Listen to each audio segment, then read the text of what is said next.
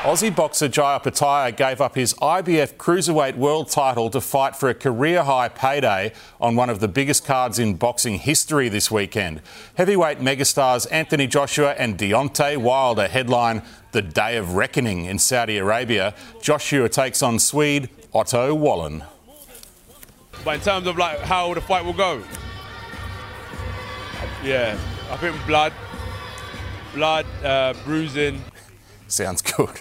Wilder takes on Kiwi Joseph Parker, Opetaia is up against another unbeaten cruiserweight, Ellis Zorro.